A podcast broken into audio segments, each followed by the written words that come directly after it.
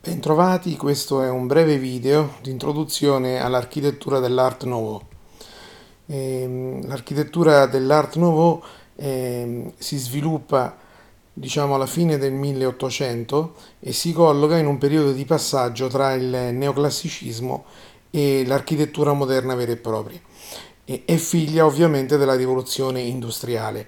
La rivoluzione industriale aveva introdotto nuovi materiali, dopo tantissimi secoli in cui i materiali utilizzati per le costruzioni in architettura erano più o meno i soliti, cioè la pietra, i mattoni, il legno per i solai, ecco, con l'avvento dei nuovi materiali, in particolare del, dell'acciaio, ma soprattutto del cemento armato e quindi l'utilizzo anche del vetro in modo nuovo, eh, si sviluppano nuove possibilità espressive.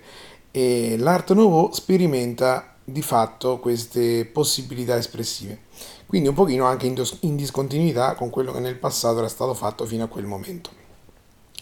Bene, nella presentazione che in questo video che, che state ascoltando ho, real, ho utilizzato parte di una presentazione su questo argomento realizzato dalla professoressa Emanuela Pulvirenti pubblicato in un sito che si chiama didatticarte.it, che è un sito molto ben curato dove è possibile reperire molti materiali su questi argomenti, sugli argomenti dell'arte che sono interessanti e utili per lo studio.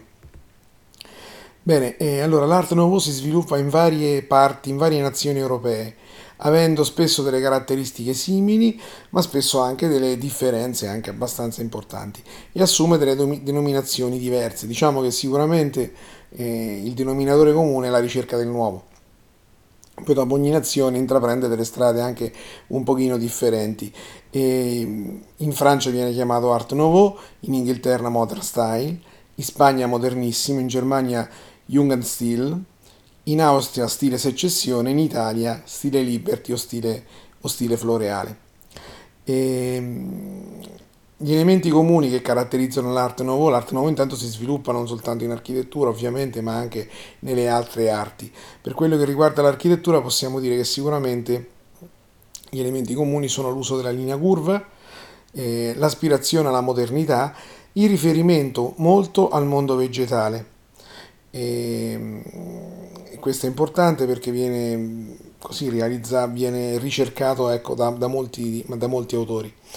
E, e viene, questi principi vengono messi in pratica un pochino in tutte le arti, come dicevamo poco fa. E, diciamo che in Belgio Victor Horta incomincia a sviluppare questi concetti realizzando tutta una serie di edifici dove c'è un grandissimo uso eh, della ghisa o ferro e, e chiaramente del vetro che però vengono utilizzati non solamente come elementi decorativi ma anche come elementi strutturali. E quindi queste vetrate eh, realizzate appunto con, eh, con l'intelaiatura in ghisa o in acciaio, realizzate con delle linee curve, eh, diventano anche degli elementi importanti che permettono il dialogo tra l'interno e l'esterno. E, e chiaramente per realizzare opere di questo tipo c'era uno studio molto approfondito di tutti i dettagli, anche del più piccolo. In Francia c'è Guimard eh, che ridisegna tutte le entrate della metropolitana, alcune di queste sono ancora esistenti, anche qui con degli elementi in ghisa ondulati che riprendono degli elementi della natura, come spesso i fiori, e, e danno pronto questa immagine di elementi organici ed elementi, ed elementi vitali. Qui vediamo alcune t- tipologie di queste fermate e dicevo alcune di queste, soprattutto al centro di Parigi, sono ancora eh, utilizzate. In Spagna invece, dove, dove si sviluppa diciamo, il modernismo, opera Gaudì. Gaudì sicuramente una delle personalità più forti, più importanti di questo periodo, ma anche più indipendenti, creative, estrose. E non è possibile incasellarlo in correnti, e, ma sicuramente è uno dei personaggi più importanti di, di questo tempo. Gaudì plasma le forme. Eh? E, sembra quasi che i suoi edifici sono delle vere e proprie sculture dove c'è un grandissimo utilizzo della fantasia. Una, un primo edificio che possiamo vedere è Casa Milà oppure La Pedrera, che è eh, un edificio d'angolo. in, in un isolato è l'edificio d'angolo. Questo edificio nei prospetti non ha una linea dritta, ha tutte linee curve e, dove c'è un grande sviluppo organico eh, dell'edificio e dove gli ambienti interni si dilatano e, e, e sono studiati tutti, tutti, i dettagli in modo super particolare, in particolare la copertura oppure i balconcini delle facciate. E, è un edificio che cioè, per i canoni di quel tempo è una, una concezione completamente rivoluzionaria. Altro edificio importante, forse anche uno dei gioielli migliori delle opere di Gaudì, è Casa Batelot, che è vicino alla Pedrera. E questo era un edificio esistente, Batelot, che poi in catalano si dice eh, era un industriale del tempo che mh, dà l'incarico a Gaudì di praticamente ristrutturare ehm, di ristrutturare il suo edificio esistente su questo viale Passo de Grazia, che era eh, diciamo, la via della borghesia mh, catalana di quel tempo. E Gaudì trasforma completamente la, la facciata esistente in una, in una facciata organica che sembra una vera e propria scultura. Quindi ogni piano ha delle caratteristiche sue, eh, il piano terra viene leggermente arretrato realizzando una sorta di piccolo portico, il piano nobile ha delle grandi colonne che eh, danno spazio a delle superfici vetrate con, con degli archi, i piani sopra hanno tutti... Eh, hanno tutti i balconi eh, realizzati in modo particolare. E la copertura dell'edificio ha un grande pinnacolo che sembra proprio la corona, la corona di questo di questo edificio e anche nella, nella terrazza e nella copertura dell'edificio ci sono grandi riferimenti alle forme della natura. Il tutto è, è realizzato utilizzando molte ceramiche colorate e, e, tutte scaglie anche di vetro colorato che ricordano come se fossero le scaglie di un rettile. È un'opera sicuramente bellissima, ma è un'opera anche proprio di, di una fantasiosità molto particolare. E qui vediamo altre immagini eh, della copertura, come, de, delle finestre, pensate che eh, le finestre anche interne di casa Baio erano delle finestre dove non c'era una linea dritta, tutto era curvo. E vediamo anche la, una vista, eh, un'immagine in alto a destra del cortile interno che è rivestito con queste eh, ceramiche colorate che sono sfumate a seconda dell'intensità della luce. Quindi dove la luce era, è più scarsa, eh, il colore della ceramica è più forte, dove è il contrario negli altri punti, in modo da poter dare questa uniformità.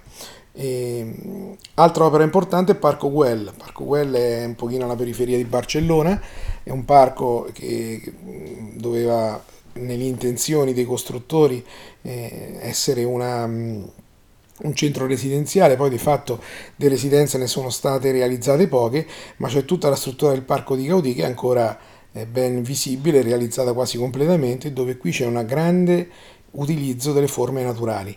Ci sono questi porticati eh, con delle colonne che sembrano né più nemmeno che dei tronchi. Eh, delle immagini che vanno a riprendere sicuramente tutti animali fantastici e, e anche qui c'è un grande utilizzo delle ceramiche. E alcuni elementi particolari di questo parco c'è questa, mh, nella, c'è questa grande sala ipostila entrando nel parco dopo la scalinata dove nella scalinata in cima alla scalinata c'è una fontana a forma di salamandra eh, che è uno degli elementi più famosi e conosciuti di questo parco. Poi c'è una grande sala ipostila realizzata come se fosse un tempio classico greco, ma eh, in modo molto particolare, con 100 colonne, anche se ne sono state realizzate soltanto 85. E questo è sotto la piazza centrale del parco, cioè questo colonnato sostiene sopra la piazza centrale del parco. E e nella piazza centrale del parco intorno ci sono questi sedili sinuosi come un serpente di 150 metri di lunghezza che è come se fosse una lunga panchina spirale dove eh, con delle ceramiche colorate, colorate fantastiche eh, si vanno a creare questi spazi eh, di, di, riposo diciamo così che sono intimi ma nello stesso tempo danno una vista sulle panchine vicine e sul paesaggio di Barcellona. Eh, ma l'opera più importante di Gaudì sicuramente è la Sagrada Famiglia, che è un'opera incompiuta, anche se i lavori stanno andando avanti. E lui realizza, quest- grazie anche al suo grande fervore religioso, realizza questa opera incomi- pensa questa opera sicuramente partendo dai principi dell'architettura gotica, quindi questa grande opera slanciata verso il cielo, ma con tutti questi grandi elementi naturali. Considerate che l'interno di questa basilica è stato inaugurato pochi anni fa e all'interno tutte queste colonne sembrano degli alberi fantastici, le volte hanno delle forme particolari e un effetto sorprendente entrando in questa, in questa basilica. E Gaudì ha, diciamo così, pensato questa basilica eh, e ha realizzato soltanto una delle facciate. In realtà le facciate previste sono tre. Ehm, la facciata della Natività, la facciata della Passione e la facciata della Gloria. Non tutte sono ancora realizzate. Ogni facciata è costituita da quattro colonne e poi dopo ci sono le colonne centrali con la più alta di tutti, che è di, che è la Torre di Gesù, che ancora non è stata realizzata, anche se in progetto di realizzarla eh, nei prossimi anni, proprio per compiere questa, per completare diciamo, questa grande opera fantasiosa di Gaudì. E Gaudì l'ha pensata anche come un'opera aperta, nel senso in perpetua costruzione, nel senso che si rendeva conto che non era possibile eh, nel, nel corso della sua vita realizzare tutta questa opera e anche qui eh, sostituisce l'idea della linea dritta che lui diceva era propria dell'uomo con una linea curva che anche qui viene utilizzata in ogni circostanza possibile all'interno della cattedrale perché la linea curva è la linea della natura e soprattutto la linea di Dio. Considerate che nella realizzazione di questa opera, come delle opere in generale di Gaudì, non è che ci sono molti disegni, perché Gaudì spesso intanto mutava i progetti in corso d'opera ehm, in base a tutti i suoi principi progettuali, in base all'intuizione del momento, ehm, ma lui realizzava molto dei modelli scultorei questi modelli scultori sono quelli che poi eh, permettono di poter seguitare a realizzare questa opera eh, avendo un'idea di, di, come Gaudì l'aveva pensata all'inizio. E considerate che anche adesso il team di architetti che sta portando a compimento eh, questa, questa basilica lavora ancora con dei modelli chiaramente con delle tecnologie nuove, con l'utilizzo di stampanti 3D, ma questa idea del modello portata avanti da Gaudì è diventato proprio anche il, il eh, modello progettuale della costruzione attuale. In Italia eh, il panorama è molto più vario, citiamo Ernesto Basile che lavora soprattutto nel, in Sicilia, nel sud dell'Italia, dove appunto non è che realizza delle opere particolarmente innovative dal punto di vista strutturale, ma lavora molto sulle decorazioni interne, utilizzando proprio questo stile che è uno stile floreale. E quindi anche qui con un rapporto tra architettura e decorazione e il rapporto con la natura. E Basile realizza anche tutta una serie di arredi che hanno proprio una raffinatezza espressiva particolare e sono stati proprio anche prodotti. Chiaramente in questo periodo, questo vale un pochino in tutte le nazioni, c'è il passaggio dalla realizzazione artigianale alla realizzazione industriale, per cui la progettazione degli elementi, per esempio anche d'arredo, diventa importante per la produzione, spesso a volte anche si incominciava a produrre in serie. Altro architetto da segnalare è Cesare Bazzani. Cesare Bazzani realizza molte opere in varie parti d'Italia, ma realizza delle opere anche a Terni.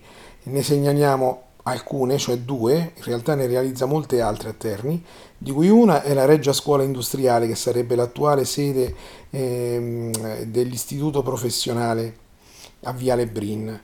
Ecco, questo edificio è un edificio ecco, che dal punto di vista strutturale non ha, diciamo, forse niente di nuovo un edificio realizzato in muratura di tre piani, ha delle finestre un pochino più ampie, ma dove, lavora, dove lavora lui soprattutto è sulle decorazioni.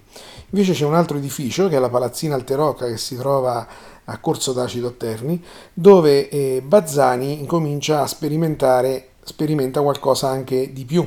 Della, della, singola decorazione. Quindi ci sono, eh, anche qui è un edificio abbastanza piccolo, ma incomincia a utilizzare anche la ghisa come elemento strutturale. Già lo possiamo vedere dai disegni a sinistra, ma anche all'interno del salone ci sono dei pilastri in ghisa a doppia altezza che in, in, praticamente sono degli elementi innovativi. Quindi si passa non soltanto dalla decorazione aggiunta, no, alla fine alcuni, alcune espressioni dello stile floreale non è che poi hanno tantissimo di innovativo, nel senso che la struttura degli edifici spesso è la stessa, si sostituiscono le decorazioni che magari precedentemente venivano fatte con dei fregi neoclassici con dei fregi floreali. Ma Bazzani è uno degli architetti che va oltre, quindi sperimenta anche degli elementi nuovi, soprattutto sono questi pilastri in ghisa e questo modo di, eh, di decorare l'edificio che era sicuramente innovativo. Bene, vi ringrazio per l'attenzione e alla prossima occasione.